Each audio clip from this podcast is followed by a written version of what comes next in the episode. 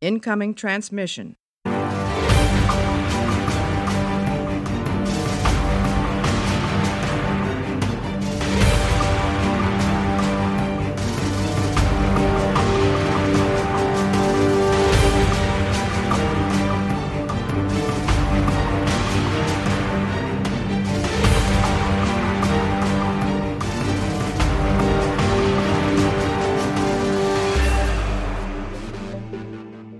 Hallo und herzlich willkommen zur Folge 19 des Warpcast. Ich bin heute wieder hier. Zu Gast ist heute bei mir der Götz. Hallo Götz. Einen wunderschönen guten Abend wünsche ich. Wir sprechen heute mal wieder über das Star Trek Litverse. Den zweiten Podcast aus dem Star Trek Litverse. Wir hatten es ja beim letzten Mal schon angekündigt. Wir wollen über die Titan-Serie reden. Und da Mhm. im Spezielleren mal mindestens um die ersten drei Teile. Götz, wie geht's dir denn heute?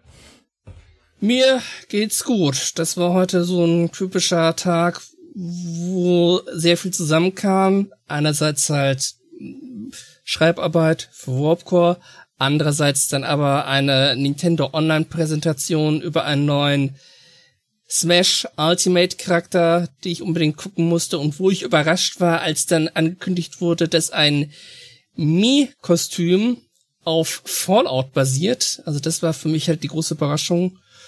Ja, und ansonsten dann der übliche private Krempel, Standardtag. Das klingt ja gut. Wir sind ja auch zurzeit relativ stark eingespannt. Ich glaube, wir haben alle irgendwie nie so richtig damit gerechnet, was dieses Stream und das Warpcore TV so von uns abverlangt. Da sind wir auch, äh, du, der Marco, der Mario, ich, wir sind ja doch schon ziemlich eingespannt. Habe ich noch jemanden vergessen? Nein, oder? Eigentlich Depaka, aber Depaka ist, hat bislang nur einen Stream bei uns geleistet und ich glaube, ansonsten ist er selber gerade aktuell bei sich privat eingespannt, soweit ich das mitgekriegt habe. Und Stream eingespannt, jein.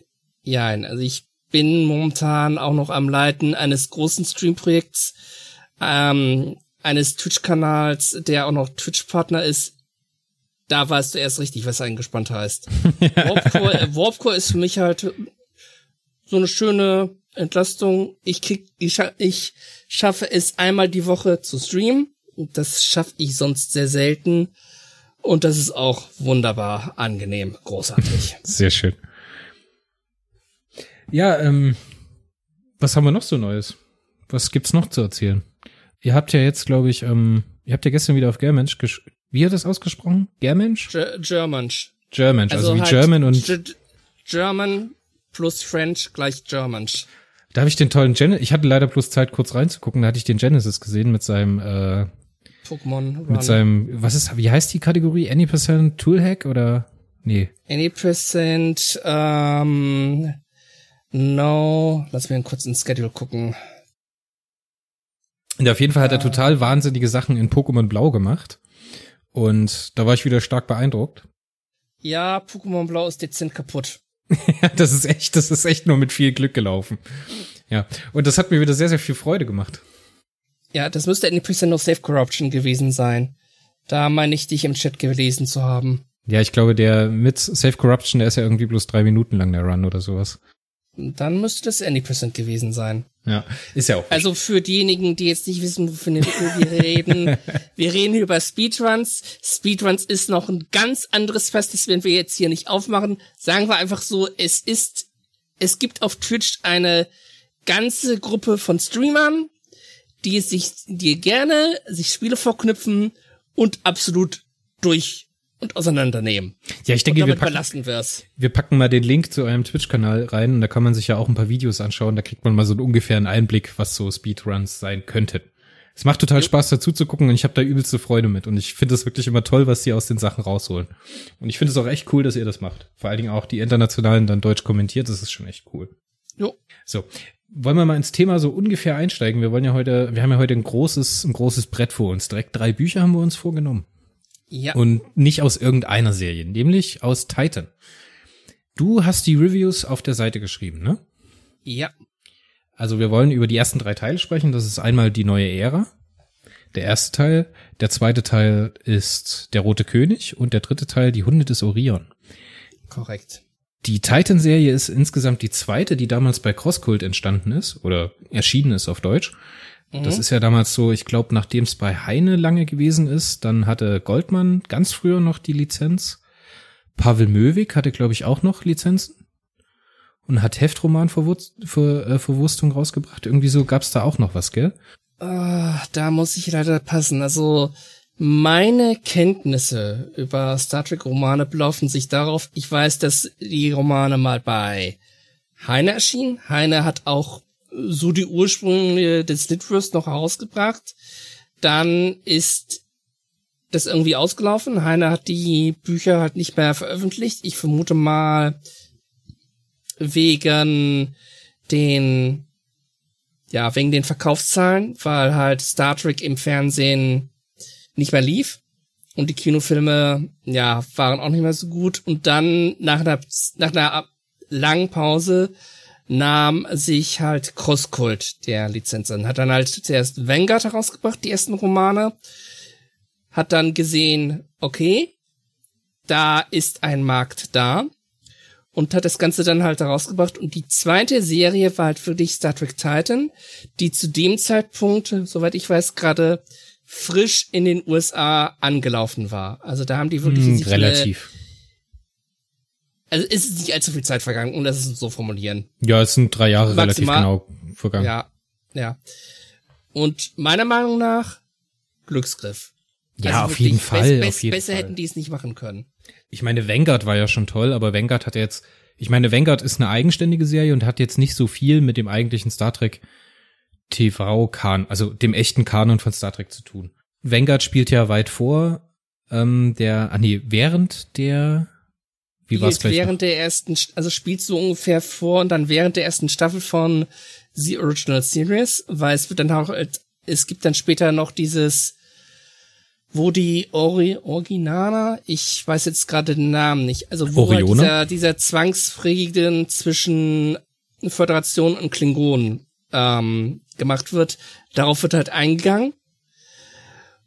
Und Vanguard ist halt es ist eine fantastische Serie, aber wenn du es halt mit Star Trek TV vergleichst, ist es halt sehr Star Trek unüblich, un unüblich, weil auch sehr düster und genau, es war viele zum Geheimnisse einen, und so. Es war zum einen sehr düster, es war eine überfasste Geschichte, also wirklich eine durchlaufende Geschichte über acht Bände, mhm. glaube ich, insgesamt. Acht Bände Sieben sind rausgekommen. Bände plus ein E-Book, meine ich. Nee, der achte Band ist auch raus. Ich müsste jetzt selber noch mal in mein Regal gucken. Ich habe es leider gerade nicht im Kopf. Ist auch relativ egal. Ich weiß es auch gerade nicht. Wir haben auf jeden Fall eine Geschichte, die ist ausgewälzt mit Verwirrungen, Irrungen, unterschiedlichen Handlungsebenen, einer Mythologie eines alten Volkes. Wir haben die Tolianer als Bedrohung auf der einen Seite. Wir haben ähm, das äh, Core of Engineers, was mit angesprochen wird. Wir haben da ganz, ganz viele Sachen drin. Aber es ist halt so Star Trek untypisch, weil es halt eine so lange durchlaufende Story hat. Das ist wie so ein Staffelfinale in DS9 was so über die Staffel aufgebaut wird, auf acht Staffeln. Aber es ist wirklich toll, es ist wirklich schön zu lesen, es ist sehr, sehr viel Suspense dabei, es hat mhm. Horroranleihen, es hat wirklich tolle Beschreibungen, viel Action, es hat eine coole Charaktere, es hat auch tiefe Charaktere und ähm, gerade die, die Vulkanierin, die da mit drinne ver, verwickelt ist, die hat ja eine wirklich tolle Hintergrundgeschichte. Die, diese Tropus der Vulkanierin, der wird ja später nochmal aufgefasst, aber es soll ja nicht um Vanguard gehen. So. Und in Titan haben wir eigentlich, in Titan haben wir eigentlich die klassische Formel von TNG. Das heißt, ein Schiff bricht auf auf eine Mission und in jedem Buch wird eine ausgedehnte Folge erzählt. So, das hat so ungefähr so den Stoff. Es hat so das Gefühl für einen ganzen Star Trek Film, was in einem Buch passiert. Ja, also Vanguard freue ich mich darauf, wenn wir dann irgendwann dazu kommen, darüber einen Podcast zu machen. Und was du bei, was man bei Titan vielleicht auch erwähnen sollte, weil du eben, weil du ja eben The Next Generation erwähnt hast, der Captain von der Titan ist ja William Riker und der chefdiplomatische Offizier beziehungsweise der Chefcounselor ist ja Diana Troy. Also Verbindungen zu. Es kommt nicht von irgendwo. Eben. Ja, man muss vielleicht auch noch dazu sagen, Titan setzt an relativ genau am Ende nach dem Abspann von Nemesis. Also am Ende von Nemesis sieht man ja Riker, wie er sich dann verabschiedet von Picard und auf die Titan fliegen will. Und genau mhm. in diese Situation wir finden dann Riker auf seinem neuen Schiff, der seine neue Mannschaft begrüßen muss, der auf die Suche nach dem ersten Offizier geht und so weiter und so fort. Wir haben diese Wir haben diese neue tolle Mission. Ich meine, in der Situation nach Nemesis ist die Sternflotte wirklich gebeutelt. Über Jahre hinweg gibt es nur Kriege, Auseinandersetzungen und, und, und. Ich meine, danach geht's nicht viel besser weiter. Machen wir uns nichts vor. Aber das Titan-Programm und das Luna-Programm soll praktisch wieder eine Tiefenraummission werden zur Erforschung. Ja. Und dafür ist die Luna-Klasse auch gebaut. Man muss sagen, die Titan ist jetzt eine Luna-Klasse-Schiff, also genauso wie die Enterprise E zum Zeitpunkt von Nemesis eine Sovereign-Klasse war. Sovereign-Klasse ist. Ist das jetzt eine Luna-Klasse und die halt speziell dafür gebaut ist, um ganz tief in den Raum hinauszufliegen. Sowas ähnliches wie die Voyager, also die Interpret-Klasse, aber hier halt ähm, noch ein bisschen mehr getrimmt auf Erforschung. Mhm. Die Crewstärke von der Titan ist jetzt zumindest so beschrieben. Im Buch sind ungefähr 350 Leute, die auf dieses Schiff draufpassen. Also um da auch mal ein bisschen Größenverhältnisse zu haben. Ich habe jetzt die Breite und Höhe, so ist es zumindest in der, in der ähm, Memory Alpha beschrieben, des Schiffs. Die Länge sind 454,3 Meter. Keine Ahnung, wo die 3 herkommen. und die Breite sind 203 Meter und eine Höhe von 80 Metern. Also sie ist ein ganzes Stück kleiner als zum Beispiel die Sovereign-Klasse. Müsste ich jetzt mal raussuchen, wie die groß die ist. Also um das nochmal vielleicht ein bisschen zu ergänzen, äh, 80,7 Meter, Standardkapazität 300, Standardbesatzung 350, Notfallgastkapazität 6000 und Shuttles 8. Also wenn man sich den ersten Roman holt, dann gibt's ja so ein schönes Ausfaltblatt, wo die USS Titan halt abgebildet ist. Was man vielleicht erwähnen sollte, ist, dass das Design der Titan von einem Fan kreiert wurde. Ja, das ist ja eine total tolle Sache. Also die Story ist ja irre. Der hat der Verlag, der das damals in Amerika rausgebracht, ich glaube Simon and bla bla bla.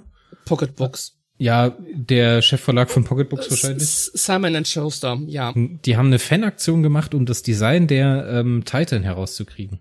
Fand ich total toll. Total tolle Idee. Das hat man ja sehr, sehr oft äh, in so Fandoms, zum Beispiel bei Mega Man. Da wurden ja früher auch ähm, von Fans konnten ja Vorschläge an das Team gehen, wie die nächsten Robot Masters aussehen. Und genauso mhm. ist es hier. Da konnten praktisch die Fans mitarbeiten am Design. Wie findest du denn die Titan so vom Look her? Es ist ein kleines, aber feines Schiff. Und ich ärgere mich bis heute, dass ich mir nicht dieses Modell geholt habe. Also, ähm, es gibt ja diese Star Trek, die offizielle Raumschiffsammlung von Schlag mich tot, ich weiß jetzt den Verlag nicht. Und es wurden als Bonus bald zwei Schiffe aus dem Litverse herausgebracht. Einmal die USS Aventine, das ist halt das Schiff von Ezri Dex. Genau, fantastisch, tolles Schiff. Und dann einmal die USS Titan. Und zu dem Zeitpunkt, wo die herausfahren, hatte ich mit dem Sammeln halt aufgehört, weil es war mir halt irgendwo zu teuer.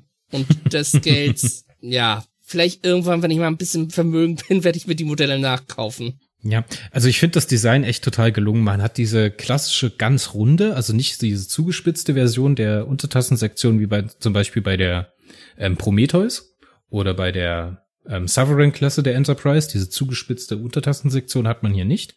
Man hat die nach unten gerichteten Warp-Gondeln und die Warp-Gondeln muten so ein bisschen an, so vom Grunddesign von der klassischen Enterprise aus der TOS. Dieses die also die, die Schiffsaufbauten auf der Untertassensektion muten so ein bisschen an wie diese Aufbauten der Sovereign-Klasse. Das ist auch wieder so konisch zugespitzt. Und der Deflektorschirm unten, der sind wir schon relativ nah bei, bei solchen Sachen wie der Enterprise D, würde ich jetzt mal sagen. Ja. So, es ist wirklich, wirklich ein tolles Design und es gefällt mir wirklich sehr, sehr gut. Ich habe ja nicht immer so, ich finde die Raumschiff-Designs in Star Trek nicht immer so getroffen. Zum Beispiel die Enterprise NX-01 aus äh, Enterprise der Serie, die finde ich ehrlich gesagt ein bisschen blöde gemacht. Ich finde die Shenzhou ein total tolles, ähm, ein total tolles Schiff. Ich müsste jetzt mal über die Klasse nachdenken. Was war denn das vielleicht noch für eine Schiffsklasse?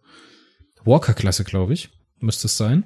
Ich finde die Enterprise D total getroffen. Die Sovereign-Klasse gefällt mir nachhaltig mittlerweile nicht mehr so gut, auch wenn die mir als Teenager total gut gefallen hat. Und was ich echt mal sagen muss, die Schiffsdesigns aus dem Kelvinverse sind auch toll.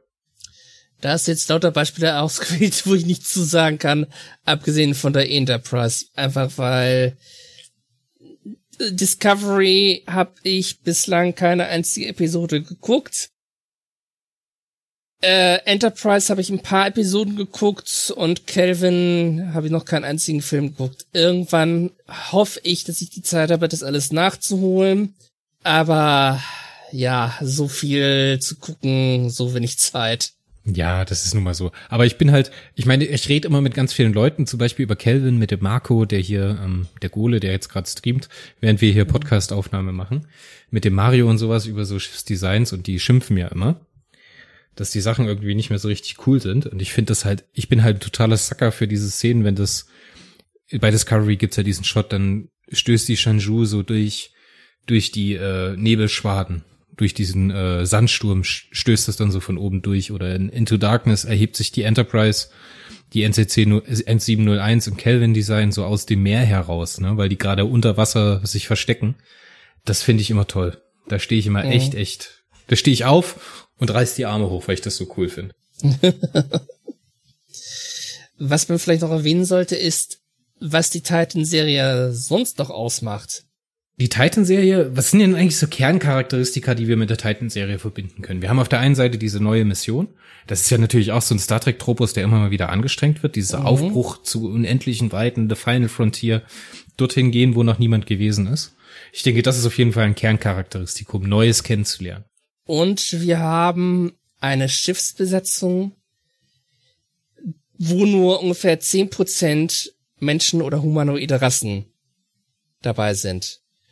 Und wenn man, nein, lass mich das besser formulieren. Was die Föderation ausmacht, ist halt dieses Miteinander, dieses friedliche Miteinander vieler unterschiedlicher Rassen. Aber wenn du dir halt die Fernsehserien anguckst oder die Kinofilme, die Besatzungen der jeweiligen Raumschiffen sind überwiegend humanoid, überwiegend menschlich. Und falls mal eine außerirdische Rasse halt vorkommt, sind es überwiegend Vulkanier. Und vielleicht ab und zu ein paar andere Rassen. Ich glaube, die einzige Serie, wo ein paar mehr Außerirdische mit dabei waren, war die Voyager, jedenfalls die ersten Staffeln. Mit äh, Case und Nelix und Tuvok. Und dann wurde Case dann halt später gegen Seven of Nine ausgetauscht und Seven of Nine war halt wieder Mensch. Und bei der Titan ist es halt nicht so. Bei der Titan ist es halt quasi genau umgekehrt. Und das ist für mich das große Merkmal der Serie, was sie für mich auch so interessant macht. Du hast halt eben nicht dieses Standard humanoide Besatzung. Du hast halt wirklich ein kunterbuntes Sammelsurium an den verschiedensten Rassen, darunter auch welche, von denen du vielleicht noch nie gehört hast wenn du halt Star Trek gelesen hast. Ja, zum Beispiel Pack Schree oder keine Ahnung, ähm, der Doktor, der Isaac Reh, wie heißt die gleich nochmal, die Dino-Rasse? Oder die Dino-Spezies, wir sollen ja Spezies sagen und nicht Rasse. Äh, das ist ein Pakvatan. Ein Pakvatan, genau. Ja. Das ist also auch wieder so ein, so ein Fokuspunkt von der Serie und der ist echt, echt toll gelungen. Und man muss sagen, das taucht immer mal wieder auf dieser, mhm. dieser systemische Chauvinismus in der Sternflotte. Natürlich ist das verständlich. In Kinofilmen und in Fernsehserien kannst du das eben nicht so machen. Du kannst halt nicht hingehen und sagen, jeder kriegt jetzt das mega elaborierte ähm, Make-up, weil die das sich das damals schlicht und ergreifend nicht hätten leisten können. Dann hat man sowas wie Case, die halt andere Ohren bekommt oder keine Ahnung, die, die, ähm, wie heißen sie denn aus DS9? Ähm, Kira ist von äh, Bajor, Bajor und Bajorana, ähm, genau. Dann hatten wir noch die Trill.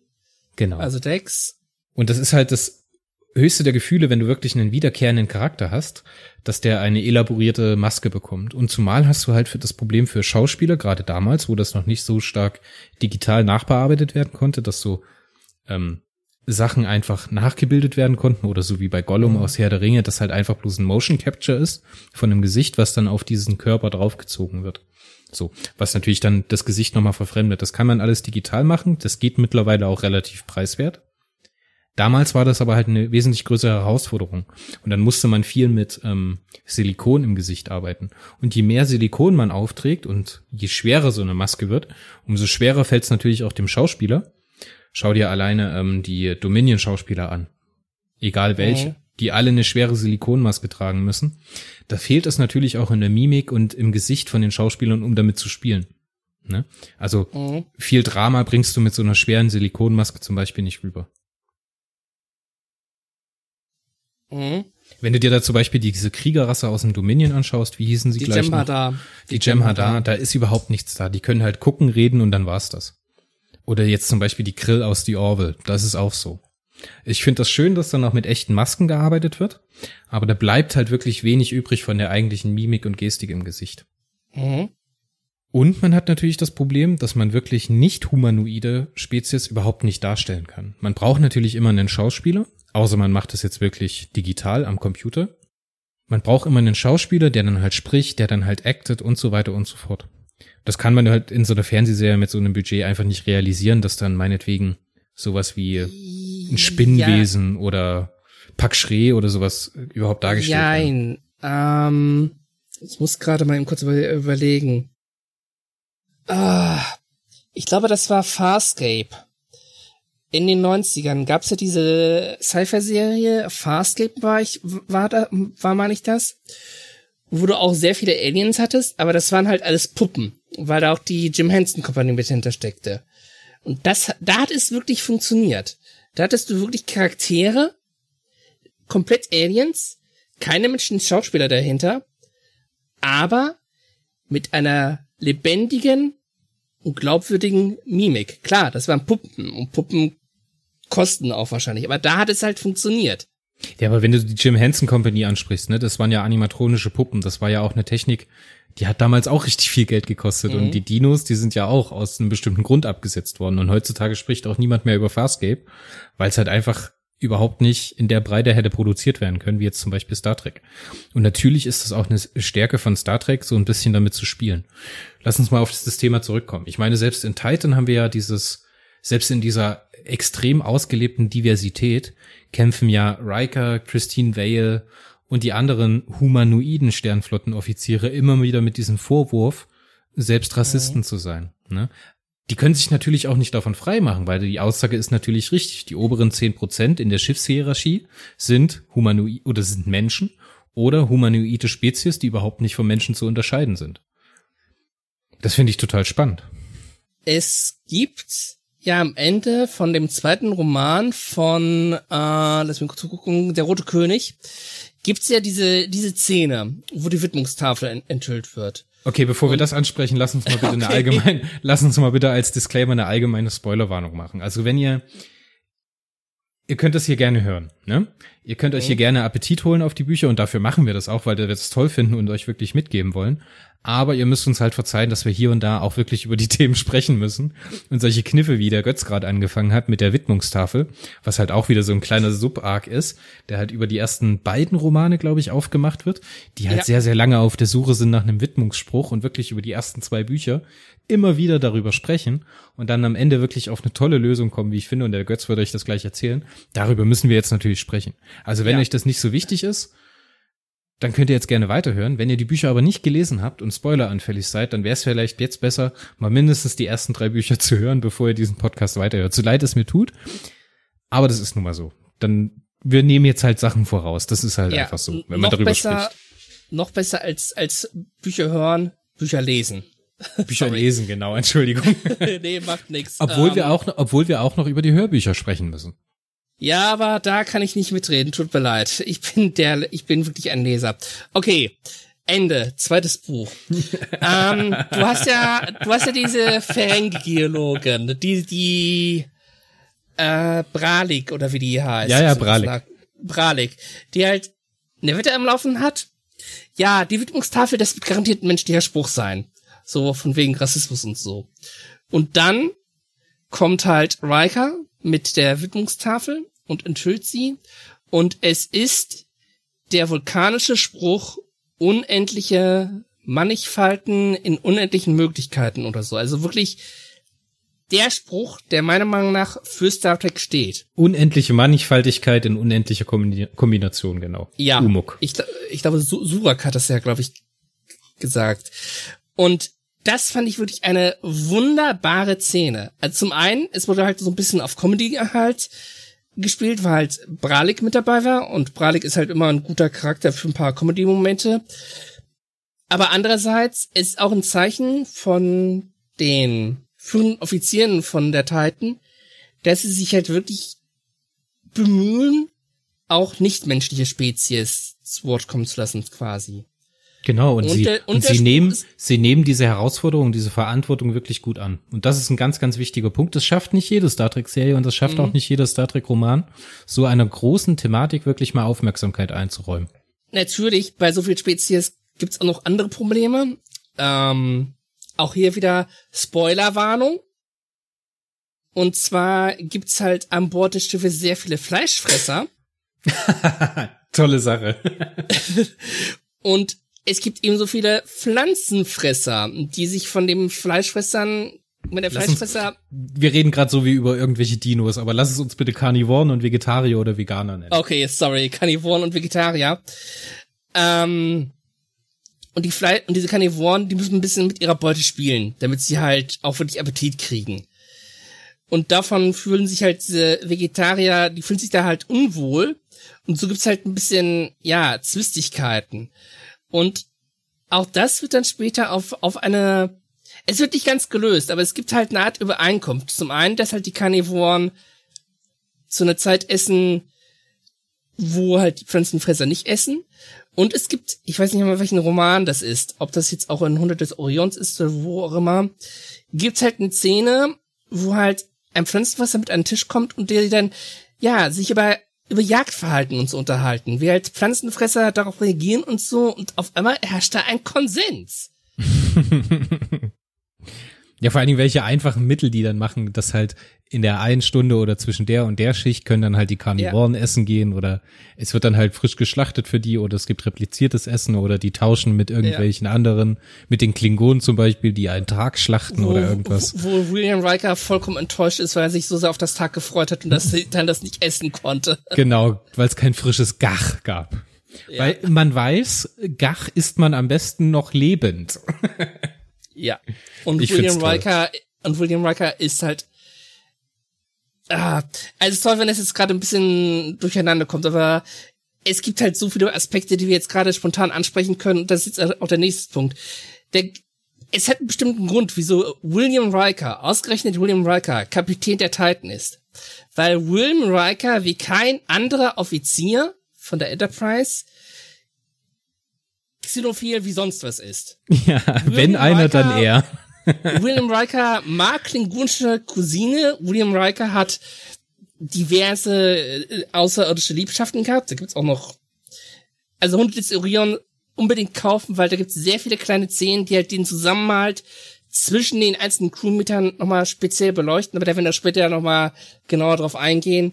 Und es gibt halt eine Szene, in der sich halt herausstellt, dass William Riker früher eine Affäre mit der Pilotin der Titan hatte, mit der Lavena. ähm, äh, Lavena, die halt eine, die halt in dieser Zeit ähm, ja quasi eine, eine Drangphase hatte, um es mal so zu formulieren.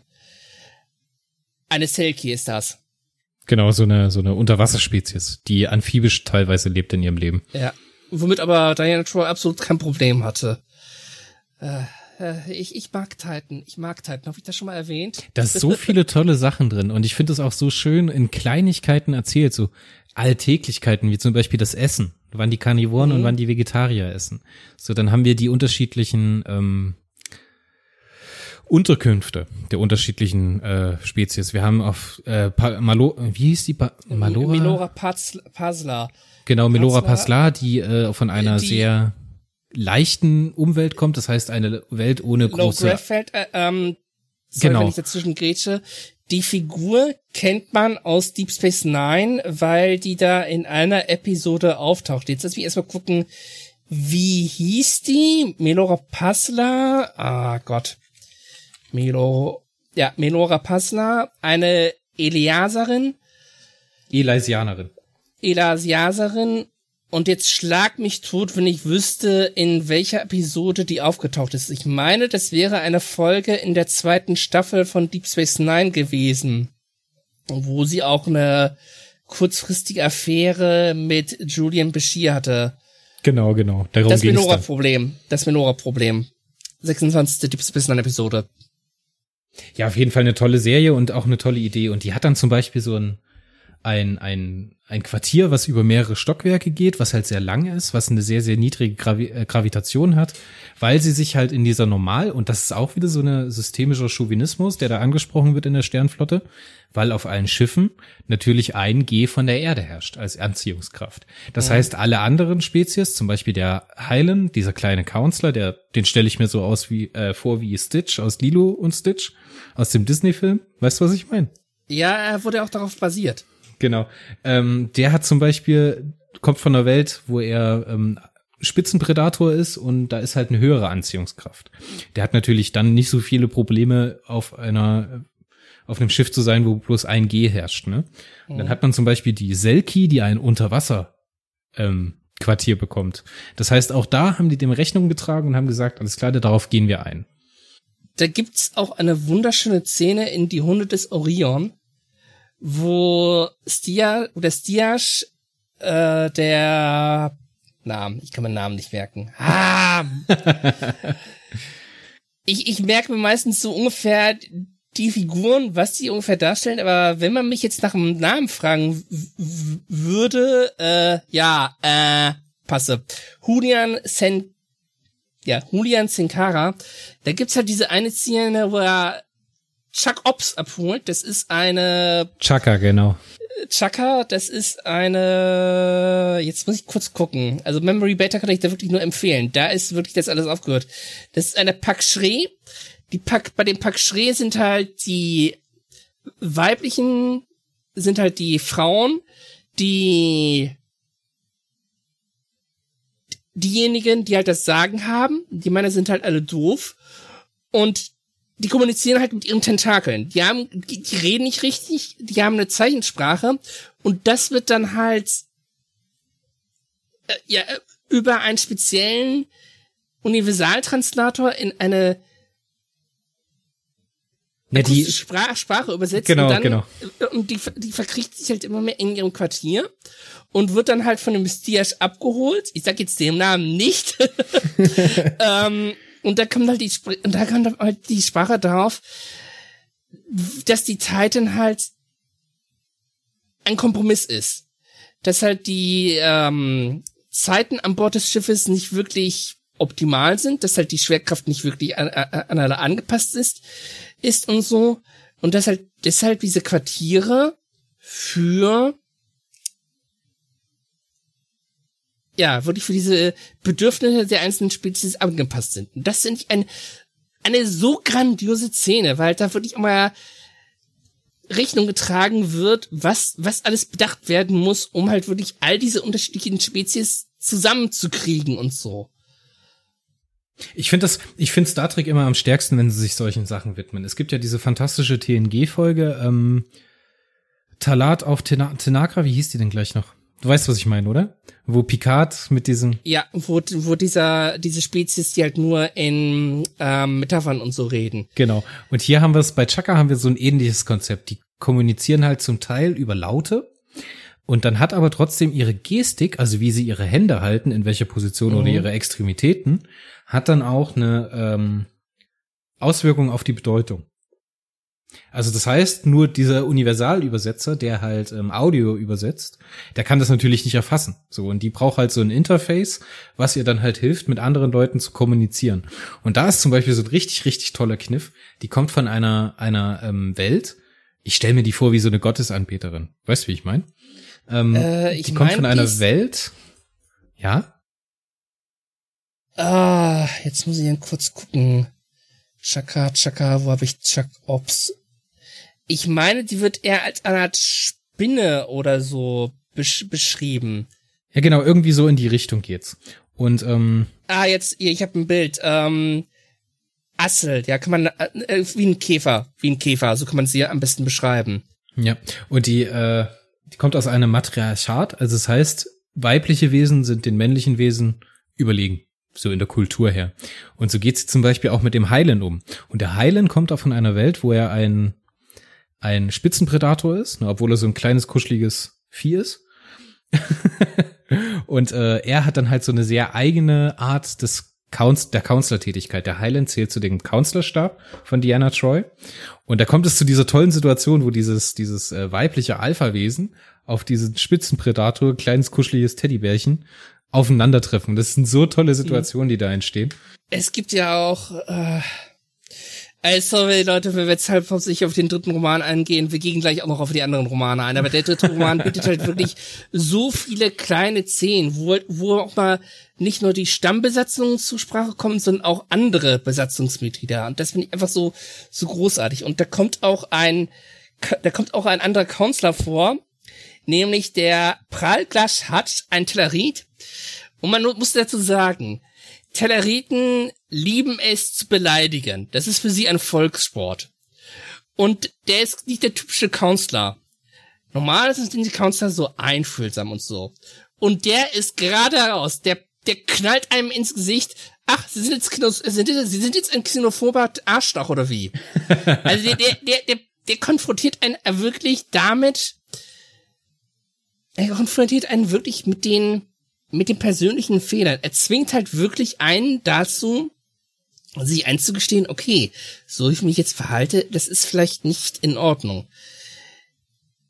Das ist halt so so typisch telleritisch, wie man es halt von den Telleriten erwartet. Und ich finde diese Figur auch so unglaublich Ah, also ich glaube, man merkt, wieso ich ein Fan von der Serie bin. Wegen diesen, wegen diesen Charakteren, wegen diesen vielen verschiedenen Spezies, wegen dem Miteinander und, und was für Abenteuer die halt erleben. Das hat allerdings auch Nachteile, aber da kommen wir dann später drauf, wenn wir wirklich die, auf die, die, die Romane durchgehen. Wollen wir, wollen wir es so machen? Wir haben ja jetzt relativ lange und breit über ähm, den allgemeinen Teil, was man so über Titan erzählen kann, über die Motive, die drin sind, zumindest in den ersten drei Romanen. Da gehen wir gleich noch ein bisschen feiner drauf ein. Wir haben jetzt schon viel besprochen. Wollen wir an der Stelle mal ganz kurz einen Cut machen, eine kleine Pause einlegen und danach okay. wirklich mal mit dem ersten Roman anfangen? Weil wir kommen hier vom, vom äh, Hundertste ins Tausendste. Ja, das ist, das ist das Problem an der Titan-Serie. Sie bietet so unglaublich viel, über das man sich unterhalten kann. Aber in dem Sinn würde ich sagen, let's cut und Pause. Dann gibt's jetzt für euch Musik und wir hören uns gleich nach diesem Track. Und äh, dann geht's weiter mit dem ersten Roman, mit dem ersten wirklichen Roman in der Titan-Reihe. Ich freue mich drauf. Bis gleich, Götz. Bis gleich.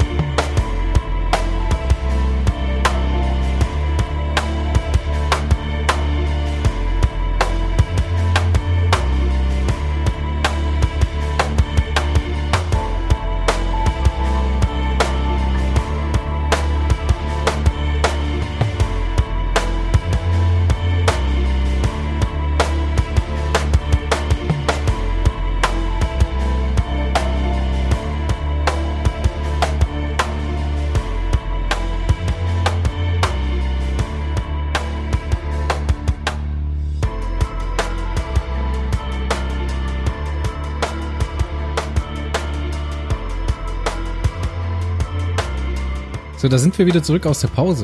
Wir haben uns ein bisschen erfrischt, war da noch mal Pipi, eine rauchen und jetzt kann es weitergehen, oder geht's? Ja. Dann steigen wir mal ein mit dem ersten Teil der eigentlichen Titan-Serie mit, Serie mit dem Roman Eine neue Ära. Ich habe vorhin gesagt, die neue Ära, das ist natürlich falsch.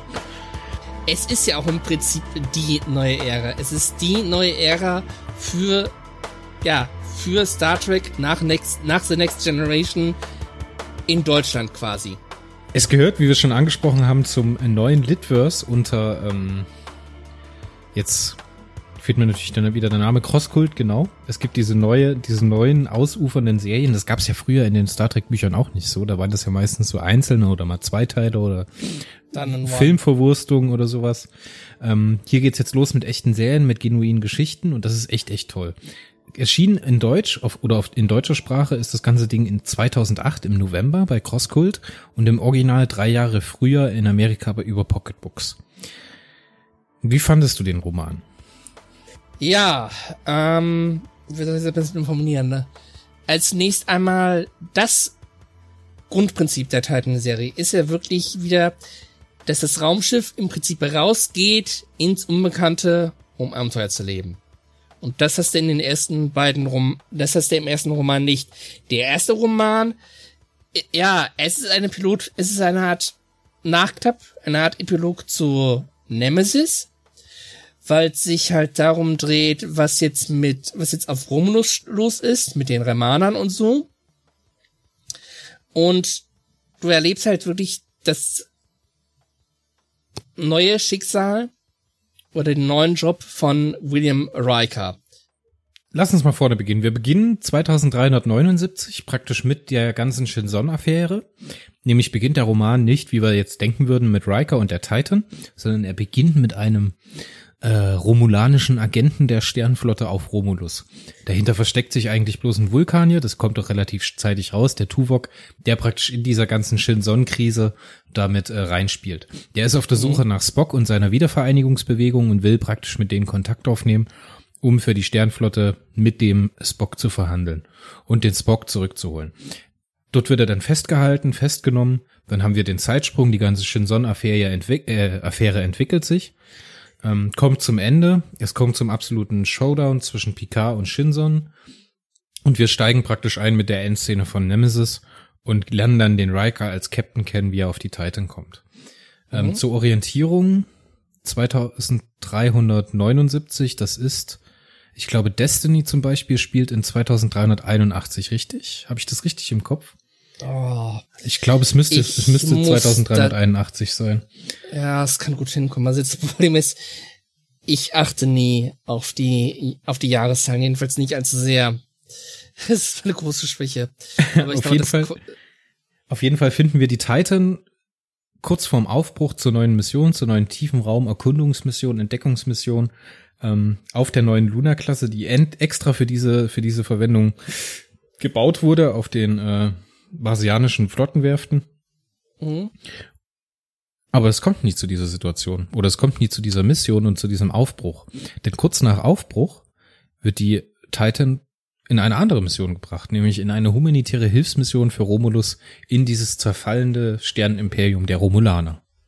Und zwar wird die Mission halt von niemand geringen als Admiral Leonard James Akar umgeändert. Und äh, der Admiral Akar ist halt einer der prominentesten Admirals, die man halt im Litverse sieht und auch immer wieder begegnet. Also kein typischer Admiral-Vertreter, also kein Betonkopf oder so, sondern durchaus ein, ein guter Vertreter seines Standes und der das auch gut begründet und der auch ähm, sogar bei der Mission mitmischt.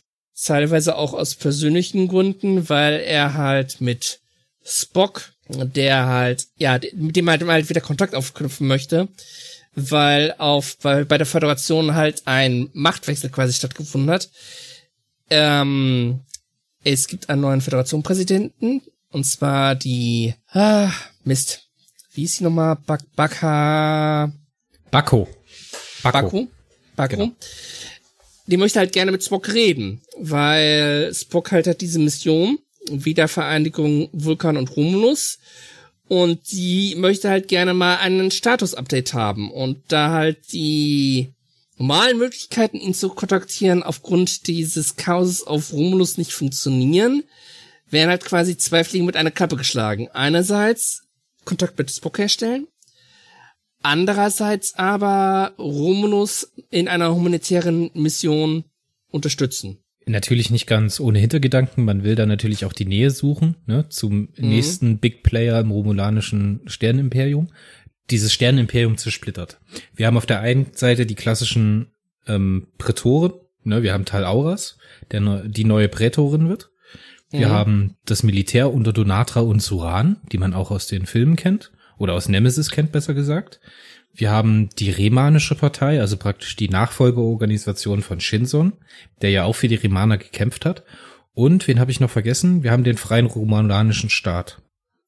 Die Romulanische Republik, glaube ich, noch. Also es gibt wirklich eine Handvoll. Nee, den Tal Shiar, natürlich, wir haben noch den Tal Shiar total vergessen, den Geheimdienst. Unter der Führung von Sela, meine ich. Genau. Also der genau. Tochter von Natascha Ja. Bist du dir sicher? Ich glaube, da sind wir Al- gerade auf dem Holzweg. Ja, ist ja, ist ja auch, ist ja auch wurscht. Das ist klein, klein. Also auf jeden Fall, äh, die Tochter der Sicherheit, des, der Sicher, der toten Sicherheitsoffizierin aus der ersten TNG-Staffel. Irgendwie so, irgendwie so. Ja, also Continuity, Continuity, Continuity, Continuity.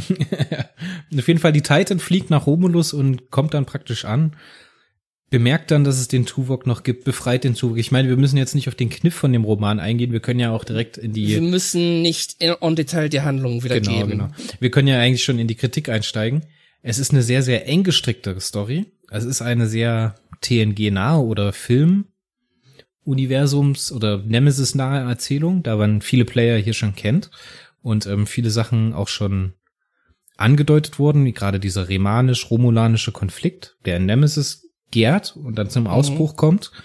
Der ist damit da, diese ganzen Talchiar-Nummer. Ich meine, nix ist bekannter als der Talchiar, ne? Das ganze, das ganze romulanische Volk. Ich will nicht über Picard sprechen, weil das, was in Picard mit den Wenn wir Romulanern über gemacht wird, ist furchtbar. Wenn wir jetzt über Picard anfangen zu sprechen, können wir schon mal sagen, wir, wir werden durchsprechen bis nächste Woche. Weil dann machen wir nicht nur ein Fass auf, wir machen zigtausend Fässer auf. Und das möchte ich nicht. Irgendwann will ich auch schlafen. Wir haben ja also so eine Art Polit-Thriller mit reichlich Action, der uns hier geliefert wird in diesem Buch. Das ist jetzt nicht unbedingt eine reine Action-Geschichte, weil wir sehr, sehr viel verhandeln miteinander, miteinander haben. Wir haben alte Bekannte, die man wieder trifft. Wir haben Es sehr, sehr viel halt ein- Politik. es ist halt ein, Diplo ein, ein Diplom, ein diplomatisches Drama. Genau. Weil halt versucht wird, diesen Konflikt zu lösen, also den humanitären, Konflikt und den Konflikt zwischen Romulanern und Remanern. Ähm, ja, und gleichzeitig ist da halt auch dieses neue Schiff, wo eigentlich äh, alle furchtbar hype darauf waren, ja, hey, ins Unbekannte aufbrechen, Unbekannte erforschen und dann ist das nicht. Ich persönlich habe den Roman ja halt wie, halt wie den, wie den typischen Pilotfilm angesehen. Es geht halt sehr viel darum, erstmal Dinge aufzubauen. Der Leser wird halt in die in das Schiff eingeführt. Der Leser lernt halt die wichtigsten Charaktere kennen.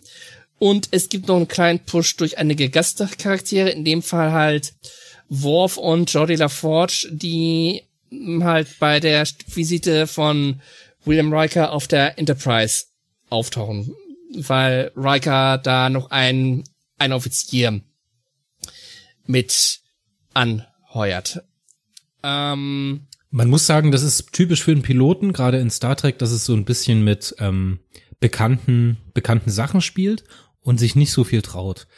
In den folgenden Romanen traut sich die Serie sehr viel, viel mehr in Unbekanntes oder wirklich Unbekanntes zu beschreiben und wirklich so ein bisschen aus dem eigentlichen Kanon herauszubrechen. Das ist ja im ersten Roman noch ein bisschen, das ist schon angelegt mit der ganzen Crew, mit den ganzen neuen Spezies, die angesprochen werden.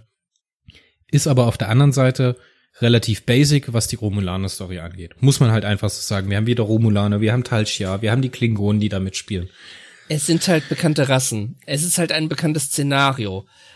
Aber ich finde, es wird, es wird im Roman auch gut erklärt. Also die Enttäuschung, die Enttäuschung des Lesers wird quasi schon vorab formuliert, weil auch die Besetzung selber enttäuscht ist. Aber diese humanitäre Mission hat halt Priorität und es dient halt einem bestimmten Zweck. Es dient halt diesem Zweck, die Crew aufzubauen, beziehungsweise noch ein paar zusätzliche Figuren einzuführen, die halt für die Titan-Serie in späteren Romanen nochmal von Relevanz sind. Und so erlebt man halt, ja, man erlebt halt, wie diese Leute sich, sich kennenlernen, quasi sich die Hörner abstoßen. Man erle- erlebt halt wirklich, wie, ähm, wie der Sicherheitschef Ranul Keru ein Trill ohne Symbionten das fand ich auch eine geniale Idee, weil die meisten Trill, die man halt kennt, das sind halt Trill, die einen Symbionten haben.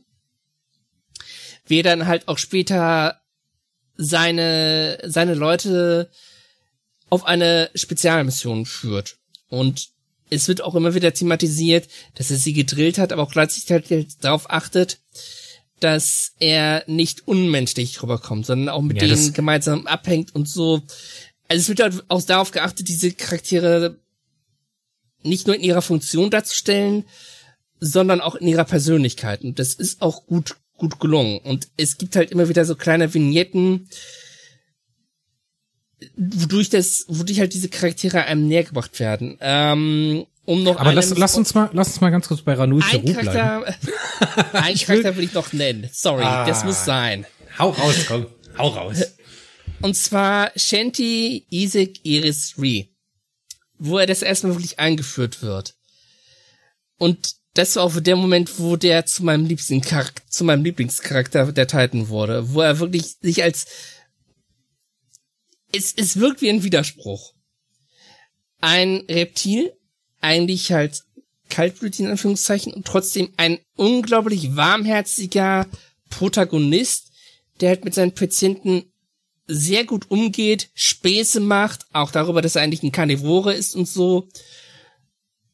Und ja, einfach nur Ich finde die, und, ich finde die Anspielung dann, ich finde die Anspielung bei uns ist schön bei Isaac Reh, ähm, dass er so, da wird ja die Tochter oder der Sohn der Bolais geboren irgendwann. Ich weiß mhm. jetzt nicht, in welchem Roman es ist, ob es in den ersten drei ist, ist mhm. ja auch mhm. wurscht. Und dann wird so beschrieben, wie er das so beobachtet, so dass er die äh, Vorstellung, dass man seine Nachkommen dann später noch säugt, wie es halt Säugetiere machen, wie es halt so eine mhm. Echse niemals tun würde, findet er abstoßend und irreführend. Das finde ich toll. Aber lass uns gerade noch mal auf Ranul Keru eingehen. Ranul Keru hat ja auch noch ein bisschen eine andere Vorgeschichte. Der ist ja ähm, homosexuell. Als äh, ich denke, hier ist das Litverse auch ein bisschen. Es ist fortschrittlicher. Es ist fortschrittlicher als der eigentliche TV-Kanon. Man kann das natürlich im Buch anders ansprechen, ne? Und es mhm. ist halt wesentlich einfacher, das in einem Buch zu beschreiben, als halt dazwischen noch mal einen Filter von einem Schauspieler zu haben, der das halt auch vernünftig rüberbringt, ohne dass es komisch sich anfühlt. Weißt du, was mhm. ich meine? Ja. So. Ja. Dann haben wir diesen Renul Karur. Jetzt musste man natürlich drüber nachdenken, der war mit dem, ach Mensch, wie hieß der denn? Sean, Sean Hawkins. Den kennt man aus Star Trek First Contact. The First Contact, den, genau. Wo er von den Borg assimiliert wurde und von Worf umgebracht wurde. Genau. Aber man halt nachdem, nachdem er, er war im Prinzip schon tot, er war halt schon ein Borg und ja, Genau. Man hat jetzt hier dieses ähnliche Verhältnis von Ranul Keru gegenüber von Worf wie äh, Cisco zu Picard. So, das ist so ein mhm. ähnliches, ähnliches Setup. Das heißt aber auch, aus dieser Erfahrung, die er mit Sean Hawkins gemacht hat, nimmt er natürlich auch einen bestimmten Führungsstil an. Er ist der Sicherheitschef der Crew und hat in den ersten Einsätzen, gerade wo es dann darum geht, ähm, Tuvok zu retten oder später auch im zweiten Roman, wo es um die große Evakuierungsmission geht, hat er ein totales Problem oder sehr, sehr panische Angst davor, Leute zurückzulassen. Und das ist natürlich teilweise sein Job als Sicherheitsoffizier, Risiken abzuwägen und mhm. im Zweifelsfall das Wohl mehrerer über das Wohl einzelner oder eines einzigen zu setzen, um das jetzt mal so plakativ auszudrücken. Und dieser Struggle in dem Charakter, wie er dann kämpft, wie er ähm, mit Annäherungsversuchen von anderen ähm, homosexuellen Männern in der Crew der Titan umgeht. Mhm. Das ist schon echt total respektvoll gemacht, das ist eingängig gemacht, das fühlt sich gut an. Und es fühlt sich auch immer so an, als ob die Charaktere wirklich wachsen. Und das ist ja eine Sache, da tut sich Star Trek hier und da sehr, sehr schwer damit. Viele Charaktere in Star Trek funktionieren wie Abziehbildchen, machen wir uns nichts vor. Das heißt, die haben einen festgelegten Charakter, aus dem die handeln. Und dieser Charakter bleibt eigentlich die meiste Zeit gleich. Und diese großen Schritte, diese Entwicklungsschritte sind echt selten. Oder brauchen halt viel Zeit. Das haben wir jetzt hier oh. in Titan von einzelnen Charakteren wirklich besser gelöst. Und da muss man wirklich sagen, der, ähm, jetzt muss ich mir ganz kurz nochmal den Namen vom Autor anschauen, der Michael A. Martin und der Andy also Mangels, ja. die haben das hier echt, echt toll gemacht. Dazu muss man erwähnen, Andy Mangels ist selber homosexuell. Also der schreibt, äh, der schreibt quasi aus eigener Erfahrung. Genau, und gerade so der, der Umgang mit der Außenwelt oder mit den, mit den Außenstehenden, die das halt selbst sehen. Oder wie halt der, wie hieß denn derjenige, der sich da angenähert hatte? Äh, angenähert? Ich weiß. Der ihm dann das Bier spendiert hat in der, in der Bar, wo sie dann zusammensitzen mit Bralik und sowas. Ah, ich komme jetzt nicht auf den Namen. Ah. Ist ja auch wurscht, komm. Vielleicht einer der dieser Zwillinge oder so? Nee, nee, nee, die Zwillinge waren es nicht.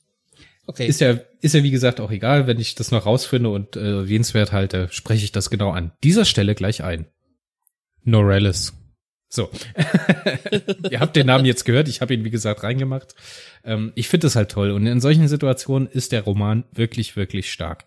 Die übergreifende Handlung, muss ich sagen, ist basic.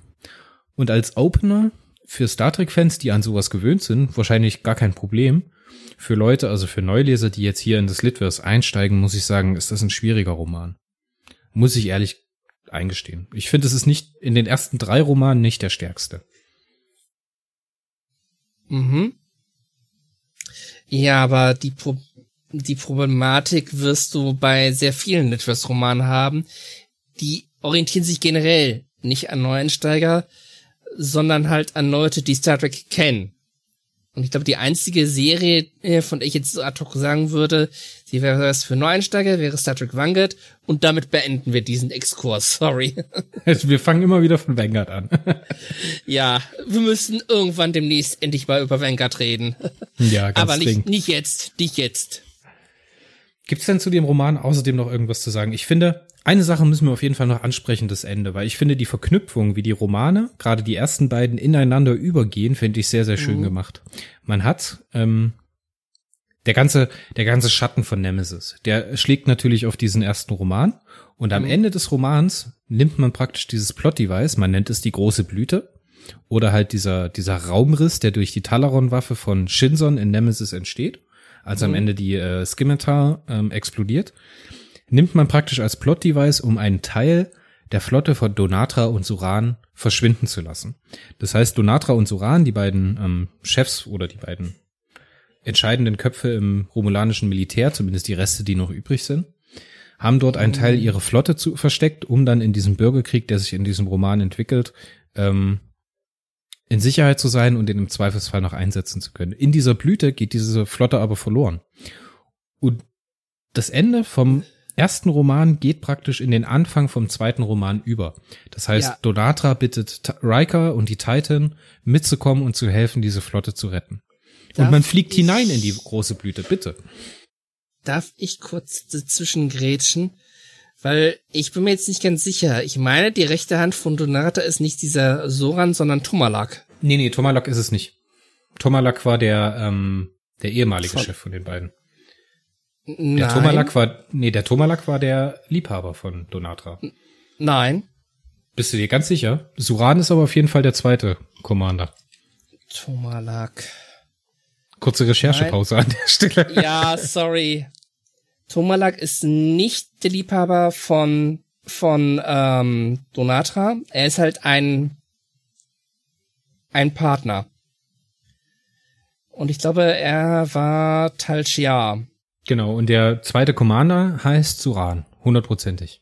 Okay, das Gib kann ich jetzt gerade nicht ad hoc nachgucken, aber da glaube ich dir jetzt mal, sorry. Aber die hatten auf jeden Fall irgendeinen Admiral, mit dem sie was hatte und dann hin und her hoch und runter. Auf jeden Fall, das sind die beiden Köpfe und die nehmen dann die Titan mit in diese große Blüte. Dort verschwindet man und jetzt ist die Stelle, wo wir praktisch, wo ich die Kapitelmarke setze und wir zum zweiten Roman übergehen, nämlich der Rote König. Dort verschwindet diese kleine Flotte aus ähm, der Veldor und der Titan und einer verborgenen klingonischen, einem verborgenen klingonischen Bird of Prey. Mm, nee, das sind mehr Bird, Birds of Prey, die halt mit dabei sind. Ähm, ja, also Roter König sind in einer anderen Galaxie, weit ab von der Milchstraße und stoßen dort auf Nachkommen der Menschen, halt diese Neal. Und das ist halt eine, eine Verbindung zu einem früheren Teil des Litverse, der nicht in Deutschland erschienen ist. Äh, und zwar waren das die, äh, wie, wie ist nochmal das Schiff von Zulu in Star Trek 6? Ah ja, pass auf. Nicht Akira, sondern. Ah. also für diejenigen, die sich jetzt wundern, was sind das jetzt bitte schön für Leute, dass die nicht wissen, äh, was für ein Schiff das ist. Man möge bitte bedenken, Star Trek ist einfach ein unfassbar großes Universum und wir können nicht alles wissen. Excelsior. Genau, die Excelsior. Also es ist halt ein Rückgriff zu dem, zu einem Abenteuer der Excelsior, das halt nur im Litwest stattfand, das nicht in Deutschland erschienen ist, soweit ich weiß. Und in diesem Abenteuer der Excelsior ist halt auch der Leonard James Akar, also der jetzige Edinburgh und Tuvok sind da auch mit dabei und es wurde halt im vorherigen Roman angedeutet, dass es halt gewisse Animositäten zwischen den beiden gibt und das wird in diesem Buch halt geklärt. Die haben eine persönliche Beziehung zueinander. Und Ja. in diesem in diesem anderen Universum oder in diesem Nail-Universum, so wird das zumindest, oder wird der Name zumindest im Hörbuch ausgesprochen. Galaxie. Galaxie. der Galaxie. Entschuldigung, Entschuldigung. Ähm, da kommt man praktisch an und ist immer noch auf der Suche nach der romulanischen Flotte. Man kommt dann in ein Trümmerfeld, wo ein Nail-Schiff zerstört wurde. Und dort findet man dann heraus, dass diese ähm, Warbirds der Romulaner under the influence sind. Die wurden von einer fremden Macht übernommen, nämlich den sogenannten Roten König. Und dort sammelt man in, in diesem Trümmerfeld ähm, eine Sekte auf. Die Sekte der Suchenden, die praktisch diese Herbeirufung des Roten Königs ersehnt, ne, um praktisch die Nail-Hegemonie, so heißt diese Staatlichkeit in diesem andere, in dieser anderen Galaxie, zu bestrafen für das, was sie getan hat. Die Nail eigentlich sind aber genetisch veränderte Menschen. Komischerweise funktioniert das. Damals wurde so eine Kolonie, so eine Forschungsstation, ich glaube, da ist auch noch ähm, Saffron Cochrane genannt. Diese O'Neill-Station wurden halt im Sonnensystem ausgebracht und die sind in einem Warp-Blasenunfall oder Experiment irgendwie ins Weltall hinausgeschleudert worden. Das kann man sich vorstellen wie einen großen Asteroiden, der ausgehöhlt ist, wo man halt praktisch Forschung und Instandsetzung von irgendwelchen Schiffen gemacht hat. Und diese Menschen auf dieser O'Neill Kolonie sind praktisch in diese ferne Galaxie gereist oder wurden dorthin geschleudert und mussten sich dort durchsetzen. Und zu dieser Zeit, als das passiert ist, war es auf der Menschheit, wir sind quasi kurz nach den Eugenischen Kriegen, waren diese Menschen gezwungen, sich dieser neuen Galaxie anzupassen. Das haben sie halt getan, indem sie genetisch sich selbst verändert haben und sich zu so einer Art Supermensch entwickelt haben. So einen Mutanten mit Schwanz, extrem kräftig, in der Physiognomie einfach verändert. Und diese Nail haben dort eine Staatlichkeit gegründet, nämlich ein faschistisches Reich oder ein rassistisches Reich, das praktisch dieses ganze System oder diesen ganzen Sektor oder Galaxie oder was es am Ende auch immer ist, das ist ja am Ende auch nun Wurst, ähm, unterjocht haben. Die anderen Völker, die dort gewohnt, lebt haben oder die anderen Spezies haben sie teilweise versklavt oder vertrieben. Und Also jetzt geht es halt- praktisch, jetzt geht es praktisch darum, dass wir diese zerfallende Staatlichkeit haben und diese Sekte der Suchenden. Ja. Ähm, also man muss halt sagen, die, die Nail sind halt ähm, extrem xenophobisch. Hat das ja Xenophob ist ein gutes, guter Begriff, Ja. genau. Und die Suchenden, si- si- also ähm, es gibt halt quasi zwei Ereignisse in der Geschichte der Nail. Das erste Ereignis ist, dass sie in dieser fremden Galaxie angekommen sind. Das zweite Ereignis geschah dann später zur TOS-Ära, wo die Excelsior Durch einen dem- Unfall dorthin kommt. durch einen Unfall dort- dorthin kommt. Und an Bord haben sie halt eine Föderationsbotschafterin. Und diese Botschafterin bleibt halt zurück, Eigenmächtig. eigenmächtig, um eben, ja, dafür zu sorgen, dass die Ansichten der Nail sich verändern. Dass sie halt quasi sich an den Föderationsstandard anpassen, was halt den Umgang mit fremden Leuten angeht. Sie ist nicht ganz erfolgreich, aber sie wurde sogar umgebracht. Und es hat sich halt diese Sekte gebildet. Und jetzt gibt's halt diesen roten König. Und das fand ich halt gerade den großen Schwachpunkt an diesem Roman, weil der große König wird halt als ein Proto-Universum beschrieben, das halt irgendwie in unser Universum eindringt. Und dieses Proto-Universum schafft es irgendwie, die Klingonen zu übernehmen quasi, dass sie halt dass Die Romulaner. Die Romulaner. Romulaner zu übernehmen, dass die halt quasi fremdgesteuert sind. Und das fand ich extrem schwach und extrem unglaubwürdig, sogar für Star Trek-Verhältnisse. Und das hat mich so ein bisschen an diesem Roman halt extrem gestört. Ja, lass uns da einfach mal ein bisschen emotional sein. Wenn du diesen Roman liest, ich meine, dieses Ganze, wie das ausgedacht ist, wie es konstruiert ist mit den Nail, das fühlt sich sehr organisch an. Das fühlt sich sehr geschlossen an. Das mhm. hat eine Konsistenz, die wirklich gut funktioniert in dem Roman. Und auf der anderen Seite hast du so diese Bedrohung, der rote König, der, das große Übel, dieses Proto-Universum, was sich ganz genau an dieser Stelle in unser Universum hineindrückt und praktisch diesen Nail-Raum, der, wie er im Roman genannt wird, verdrängt. Und teilweise halt auch zerstört. Das muss man halt mhm. halt so sagen. Gleichzeitig ist dieses Proto-Universum aber trotzdem intelligent. Das heißt, es übernimmt die Romulaner und setzt die irgendwie ein. Für, gerade so im Nachhinein kann ich dir jetzt überhaupt nicht mehr sagen, was jetzt eigentlich Phase ist. Ich wusste nie, wie ich mit dieser Bedrohung umgehen kann. Das war in den anderen Romanen, zum Beispiel in den folgenden Romanen, dem dritten Teil, die Hunde des Orion, wesentlich besser gelöst. Da wusstest du immer, oder du warst immer auf einer Fährte und hast irgendwann die große Bedrohung gefunden. Und diese mhm. große Bedrohung war am Ende was ganz anderes, als du am Anfang vermutet hast. So am Anfang denkst du diese diese äh, Vogeljäger. Sind, ja, ja, ja, ja, ja. Am Anfang denkst du, die einen sind die Bösen, dann denkst du, die anderen sind die Bösen und am Ende merkst du, dass du selber Wir der Böse bist.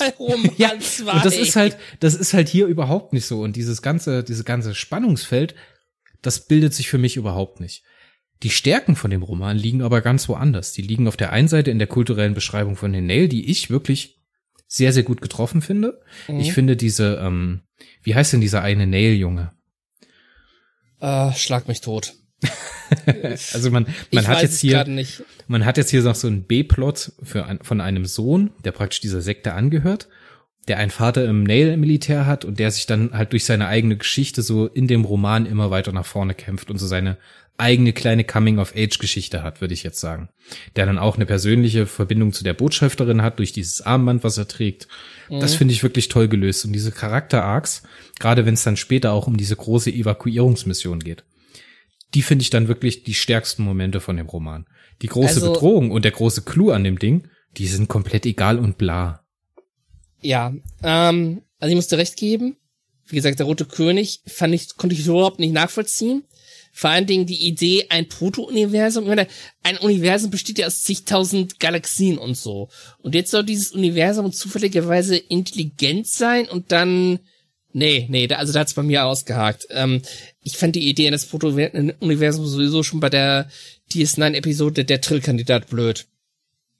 Ja. Aber was halt, ja, die Stärke dieses Romans war, ist, dass halt hier das aufgegriffen wurde, was halt im vorigen Roman halt angefangen wurde und dass dann e- dementsprechend die Verbindung zu den Charakteren nochmal vertieft wurde.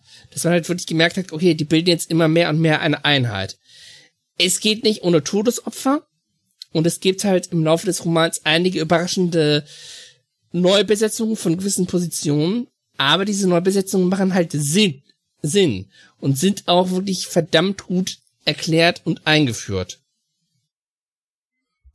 Im Nachhinein muss man sagen, ich hatte wirklich Spaß mit dem Roman, aber ich habe mich teilweise auch durchquälen müssen. Das ist halt wirklich so. Die Momente, die es hat, gerade am Ende, wir sind ja noch gar nicht auf diesen großen, diese große Katastrophe am Ende gekommen. Um jetzt, wir brauchen es jetzt nicht im Klein-Klein zu besprechen, auf jeden Fall geht es dann am Ende um die Evakuierung der Hauptwelt. Jetzt haben wir wieder diese, dieses Thema der Diversität. Wir haben mhm. diese äh, Nel-Hegemonie, die ganz viele andere Spezies versklavt haben und auch natürlich auf ihrer Heimatwelt oder den zu evakuierenden Welt, Welten ähm, entführt haben und die dort als Sklaven oder teilweise als Arbeiter benutzen. Jetzt kommt die Titan dahin und es geht um die Evakuierung von diesem Planeten. Natürlich können sie nicht alle retten. Selbst mit den später frei gewordenen romulanischen Kräften schafft man überhaupt nicht eine signifikante Zahl an Menschen oder an Leben von diesem Planeten runterzuholen. Jetzt muss sich die Titan natürlich auch damit auseinandersetzen, wen will man retten? Wer ist jetzt rettenswert? Geht man jetzt einfach hin und sagt, okay, wir retten jetzt nur die Nail, weil das Menschen sind oder mal Menschen waren? Oder mhm. wir retten die anderen, weil die unterjocht sind? Oder sollen wir einfach wahllos irgendwelche Leute greifen? Selbst wenn wir wahllos irgendwelche Leute greifen, ist es vom Proports her, dadurch, dass die Nähe natürlich wesentlich zahlenmäßig stärker sind auf den Welten, total ungerecht, weil die anderen in wesentlich geringerer Version. Also diese, dieser kulturelle Anspruch, den jetzt hier die Sternenflotte entwickelt, zu sagen, okay, welche Kultur zu erhalten lohnt sich jetzt mehr? Du kannst dieses Blatt drehen und wenden und dieses Dilemma, was Riker da hat, drehen und wenden. Und am Ende trifft er für mich die schönste Entscheidung, nämlich dass einfach nur jeder verdammt nochmal das Möglichste tun kann, tu, äh, zu tun hat, was ihm in seiner Kraft steht. Und das Mhm. finde ich wirklich einen schönen Moment und da hast du auch wieder ganz, ganz viele äh, Charaktermomente. Da hast du den AK, der in, der in einer Situation bricht. Und in dieser gebrochenen Situation, wo er selber merkt, er, er handelt nicht so, wie es sein eigentlicher Imperativ ihm vorschreibt. Und in dieser Erfahrung vergibt er praktisch dem Tuvok das Missverständnis, was vor Jahrzehnten passiert ist, ohne da jetzt genauer drauf einzugehen. Mhm. Also da gibt es wirklich ganz, ganz starke Charaktermomente. Wir hatten vorhin Ranul Keru, der auch hier wieder einen tollen Moment hat. Hier geht es wieder um Verlust. Teilweise werden, äh, gehen halt seine Sicherheitsoffiziere verloren und er muss dann halt diese knallharte Entscheidung treffen. Fliege ich jetzt mit meinem Shuttle los und lasse eine einzelne Person zurück und rette dafür mehrere? Oder bringe ich halt alle in Gefahr, um noch einen einzelnen mehr zu retten? Da wachsen die Charaktere sehr stark und es wird auch dann im Einzelnen, also im Einzelnen angesprochen und über diese ganze Geschichte, so erinnere ich jetzt, jetzt zumindest, gerade in dem Moment, wird auch jeder Subarc aufgelöst. Und das ist wirklich ein ganz, ganz starker Charakterzug von diesem Roman. Die Sachen, die aufgemacht werden, werden am Ende auch wieder geschlossen. Auch wenn jetzt die übergreifende Geschichte leider nicht so stark ist. Ja. Also, ich fand den Roman, also es war halt ein Tiefpunkt von den ersten drei Romanen. Einfach aus dem Grunde, weil ah, das Proto-Universum ging, konnte ich nicht nachvollziehen. Dineal, Dineal ging mir auch relativ am Arsch vorbei. Und ja, was halt wirklich positiv waren, diese ganzen Veränderungen. Und du hattest halt wirklich am Ende des Romans, hattest du dann endlich die Crew, mit der du in Zukunft Abenteuer erleben würdest. Wo es halt wirklich einige überraschende Hinzufügungen gab. Du hattest halt Tuvok, der halt beschloss, dass er, ähm, dass er taktischer Offizier werden würde und Rano Kero, der halt auch gesagt hat, ja komm, mach, ich bin zufrieden mit dem Posten des Sicherheitsoffiziers.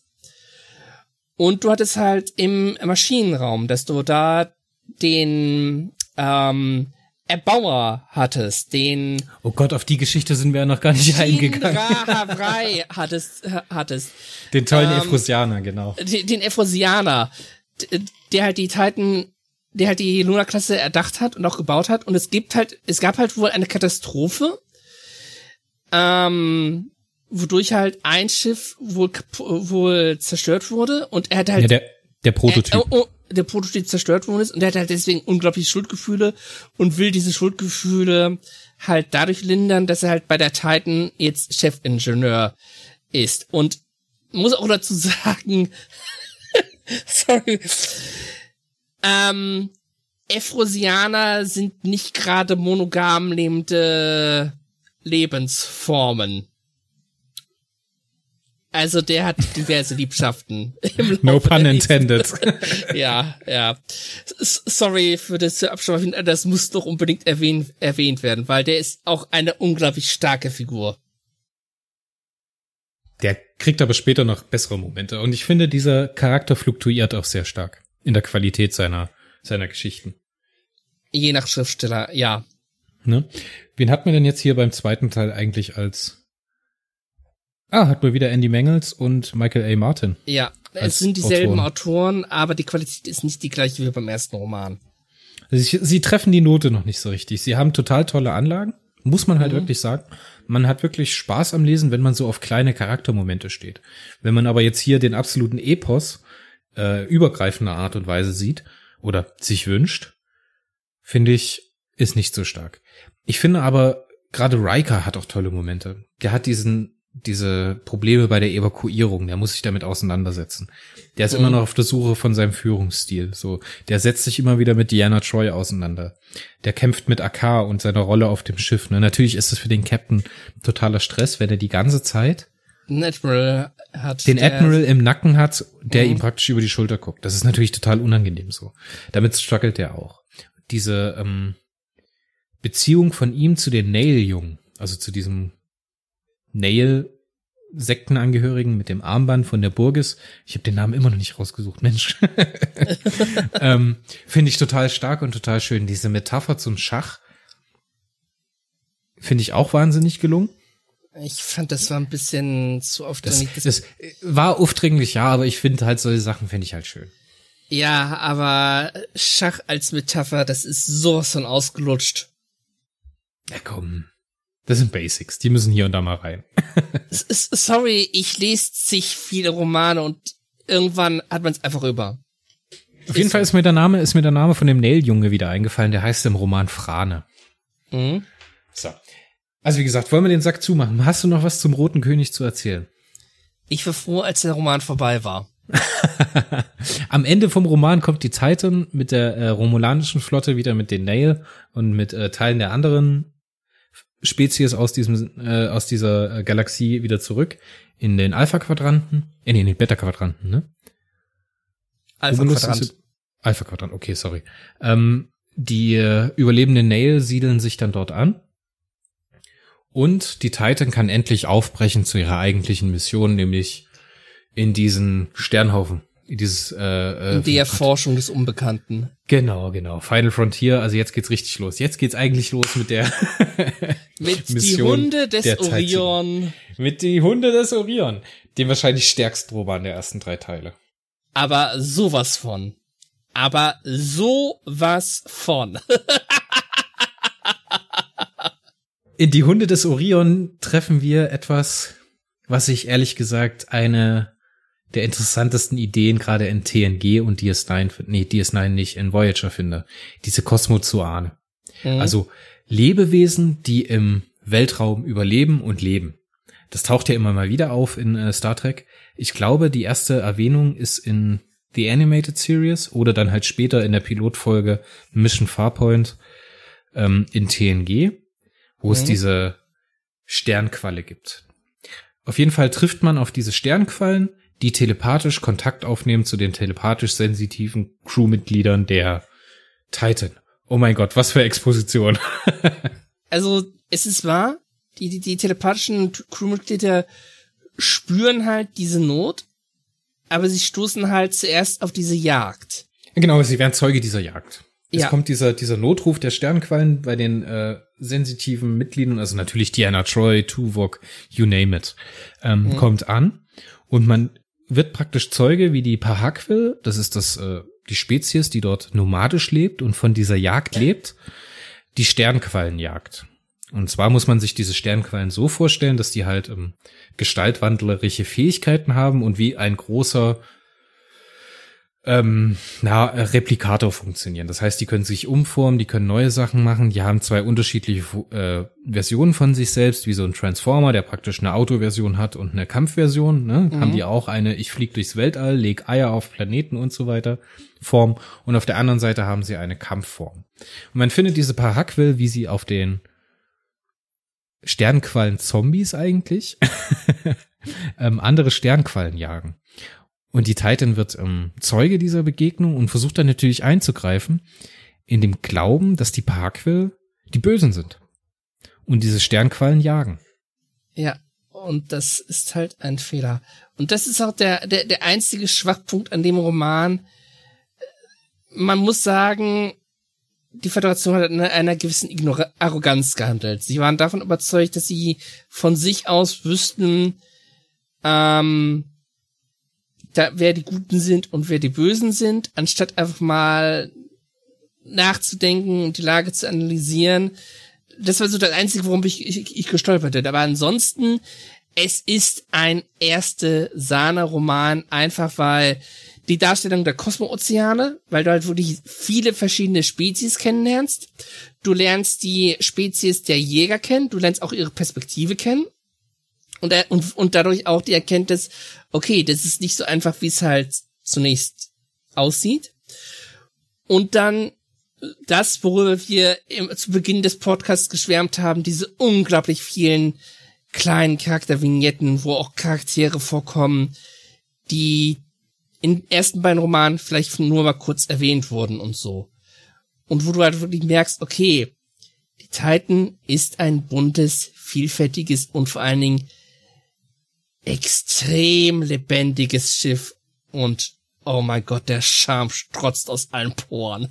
wir haben diesen tollen Cast an Charakteren. Wir haben teilweise etablierte Charaktere, Diana Troy, Riker, Tuvok, Akar.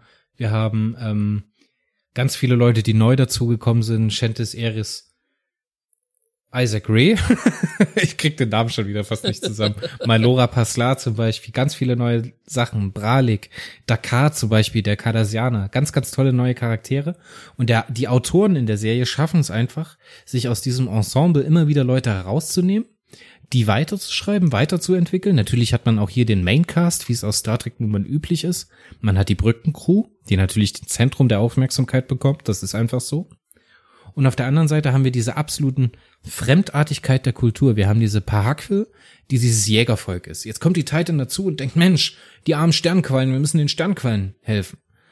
Und dann die Pahakville nehmen die natürlich auf, sind am Ende sehr, am Anfang sehr xenophob, nehmen dann aber die Titan mit auf diese große Jagd. Und dann lernt die Titan-Besatzung praktisch mit, dass die diese, diese Rolle der Parkville eine total wichtige ist. Denn diese Kosmozoare müssen in der Population reguliert werden, weil die sonst diese ganzen bewohnten Welten auffressen. Da sind wieder Kristallwesen dabei, da sind mhm. große Schwämme dabei, wir haben die Sternquallen. Das ist alles schön und gut, solange es im Rahmen bleibt. Aber dieses Gleichgewicht, dieses natürliche Gleichgewicht zweier Spezies, die teilweise in, in Symbiose miteinander leben, teilweise aber halt auch im Konflikt zueinander stehen, weil sie um denselben Lebensraum buhlen, muss gewahrt werden. Und am, Ende, am Anfang denkt man, die Parkville sind böse. Dann denkt man, die Kosmozoane sind böse. Und am Ende kommt man eigentlich drauf, dass das Handeln der Titan in dem Moment das eigentliche Problem gewesen ist. Das ist wie Raiders ja. of the Lost Ark bei Indiana Jones. Ohne Indiana Jones hätte es dieses ganze Problem in dem Film nicht gegeben. Ja. Ähm, und wenn man ein bisschen näher darauf äh, nachdenkt, im Prinzip verstößt die Titan gegen die oberste Direktive. Genau, die, die Kategorien, in, die der, in der die Titan denkt, was Toleranz, Offenheit, Wissenschaft, Verständnis von Kultur angeht. Dieses diese Kategorien werden total über den Haufen geworfen, weil die hier etwas absolut Neues kennenlernen oder etwas kennenlernen, nicht absolut neu, weil so Symbiose mhm. und natürliches Gleichgewicht kennen wir natürlich auch heutzutage. Aber was die Titan halt hier überhaupt nicht in ihrem Kanon an Werten drin hat. Und darüber stolpern sie und daran wachsen sie und am Ende ist die Crew wieder ein Stück weitergekommen. Und es mhm. gibt wieder tolle Geschichten. Und hier kommt das erste Mal in der ganzen Serie eigentlich das zusammen, was in den Einzelromanen stark ist. Eine spannende, fremde und neue umfassende Handlung, elaborierte, sehr verständnisvolle und wirklich schöne Charaktermomente und diese kleinen Arcs, die sich durch den ganzen Roman ziehen. Wir haben Tuvok, der auf einmal seine Frau mit dabei hat, weil er so lange weg ist. Wir haben dieses Coaching von Diana Troy von den ähm, von den Telepathen oder telepathisch Sensitiven. Wir haben den Riker, der immer wieder über seine eigenen Füße stolpert und am Ende zu, zu erkennen, dass er das eigentliche Problem in der ganzen Geschichte gewesen ist. So, dass er dieses ganze, dieses ganze Gleichgewicht auseinandergebracht hat. Mhm. Ganz, ganz, ganz, ganz toll. Wirklich schön. Und diese, diese ersten drei Romane, das fühlt sich so wie Bausteine an. Bei dem ersten Roman ist es eine stark, bei dem anderen Roman ist es zweite stark und im dritten Roman kommt wirklich alles zusammen. Ja. Und hier liefert Christopher L. Bennett wirklich eine verdammt starke Arbeit. Und es ist nicht das letzte Mal, dass er halt Titan schreibt. Also er kehrt später nochmal zurück. Im fünften Roman Stürmische See. Was halt der Roman ist, der direkt nach der Destiny-Trilogie spielt. Ähm, was gleichzeitig wird, werden hier auch, auch ein paar, hm, wie soll ein bisschen formulieren, Grundlagen für zukünftige Plots gelegt. Du hast ja eben Tuvok erwähnt und Tuvok, ja, hat er in Voyager mental schon einiges mitgemacht, macht jetzt hier mit und das wird dann halt später, in späteren Roman, Spoiler, zum wahren Problem werden. Wie genau sich das äußert, lest die Bücher oder hört die Hörbücher. Wollen wir noch mal ganz kurz, du hast die Hörbücher gar nicht gehört, ne? Nee, tut mir leid. Ich finde, das ist eine sehr, sehr schöne Produktion. Die ist, glaube ich, sogar Audible, also von Amazon Audible exklusiv produziert. Und die haben den Deadlift Bierstedt bekommen. Und der Deadlift Bierstedt sollte den meisten eigentlich bekannt sein als zweite oder aktuelle deutsche Stimme von William T. Riker. Also es ist die echte Star Trek Stimmung und der legt da wirklich einen aufs Parkett. Man kann da wirklich sich mal die äh, Hörprobe ranhören. Also Jonathan Frakes, ne, ist der Schauspieler, mhm. Detlef Bierstedt die deutsche Synchronstimmung und William T. Riker die Rolle. Der liefert da wirklich ab. Der schafft es wirklich, das ist ja immer ganz, ganz wichtig bei Hörbüchern, für mich, für mich zumindest, dass die unterschiedlichen handelnden Charaktere, dass man die wiederfindet im Sprachduktus des Lesers. Mhm. Und ich finde, der Detlef Bierstedt liefert da wirklich eine tolle Leistung ab. Und wenn man nicht unbedingt die Romane lesen möchte, kann man diese Bücher, dadurch, dass die halt so kleine Episoden haben und halt auch so episodisch erzählt sind. Ne? Wir haben selten Situationen, wo wirklich über zwei, drei Kapitel eine durchgehende Geschichte erzählt wird, mhm. sondern wir haben immer wieder kleine Charakterepisoden, die halt die vorübergreifende Geschichte weitertreiben.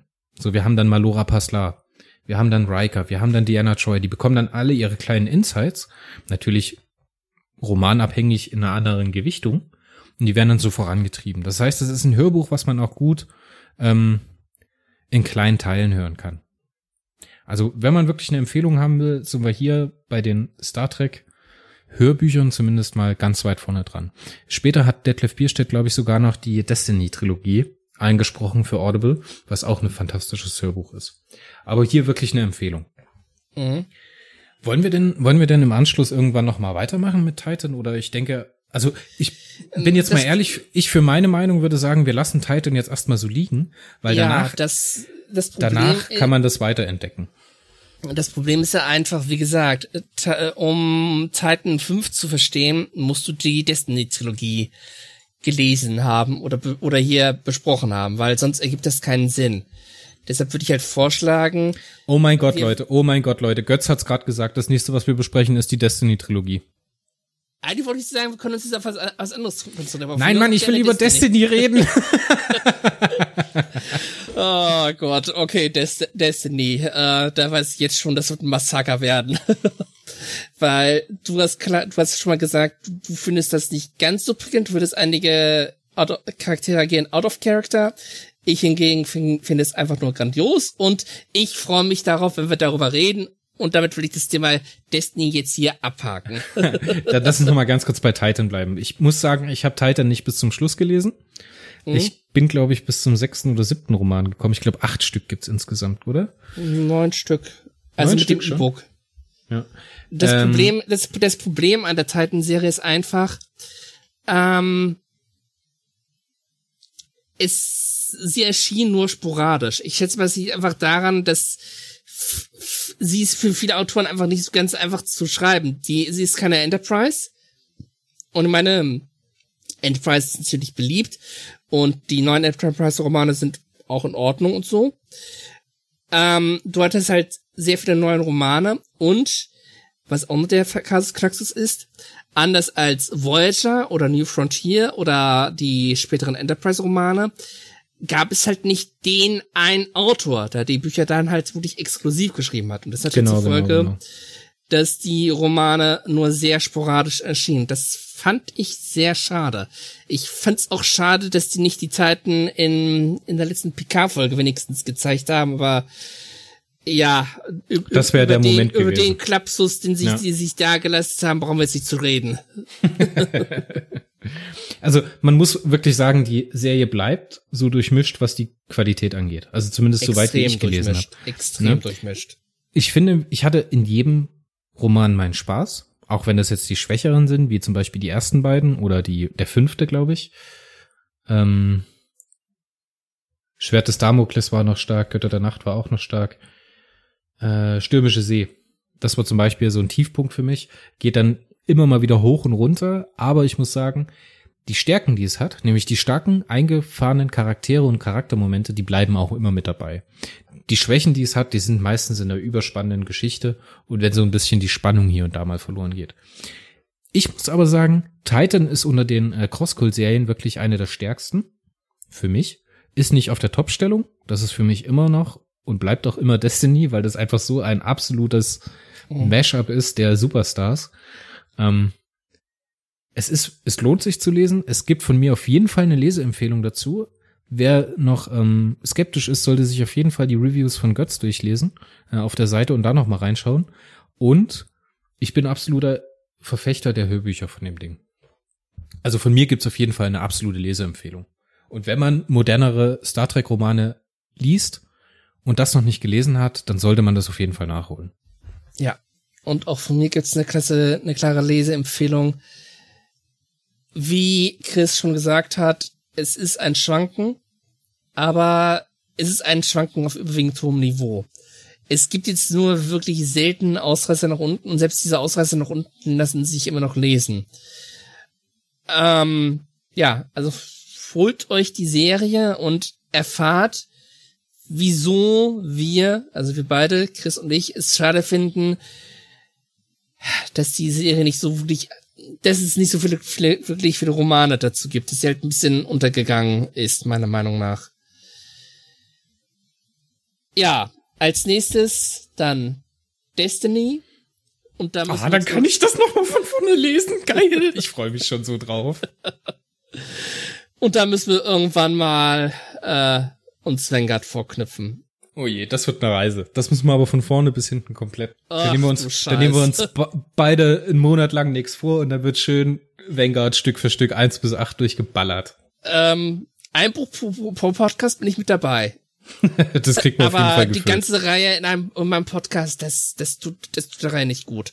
Das wird der absolute neue, das wird ein absolut neues Format für uns, der 24 Stunden Podcast. und dann irgendwann ähm, ja der Rest vom Fest, also das das, das Dark Chocolate Fest. Da gibt's auch einiges, was es zu bereden gibt, New Frontier zum Beispiel und so, aber ähm, Chris ist nicht ich. Ich lese halt wirklich fast ausschließlich nur Static-Romane und Chris ist auch noch auf anderen Baustellen unterwegs. Er, er redet mit Marco über Discovery, Mario ist gerade dabei, ihn ins Perversum einzuführen. Ich denke, mit Teil 10 sind die damit fertig. oh Gott, oh Gott, oh Gott. Und ähm, ja, insofern er, erwartet jetzt nicht, dass das allzu schnell kommt, aber ich denke, es wird kommen. Es wird, es wird passieren auf jeden Fall. Und vorher ja. höre ich ja auch nicht auf. Alles klar jetzt. Möchtest du dem Hörer noch irgendwas mitgeben?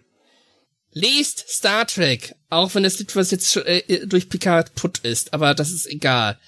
Die, die Romane sind auch so gut. Genau. Lest Titan, lest Destiny, lest Vanguard auf jeden Fall.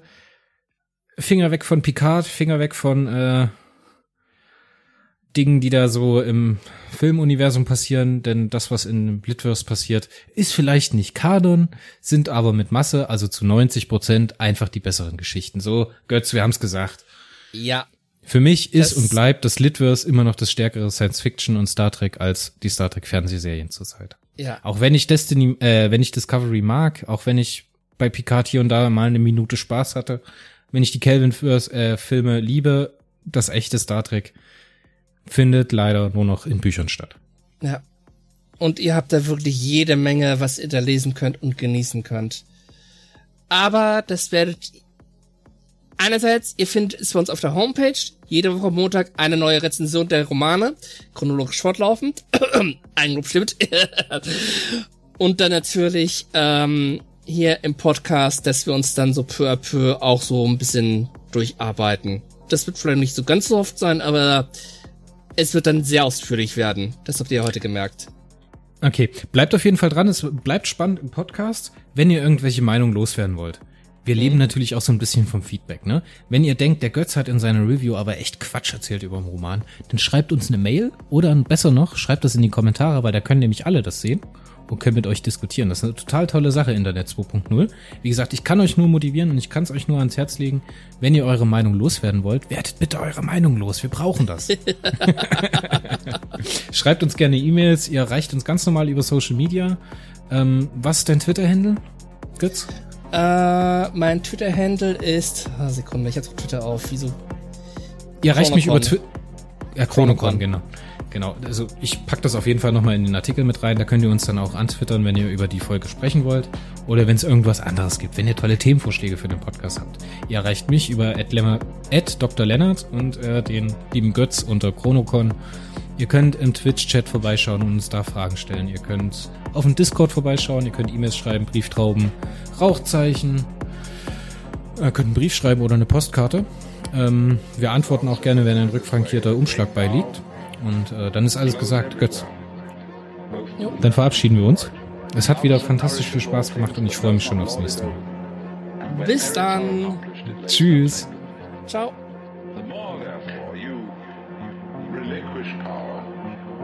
Trust others. more powerful you become.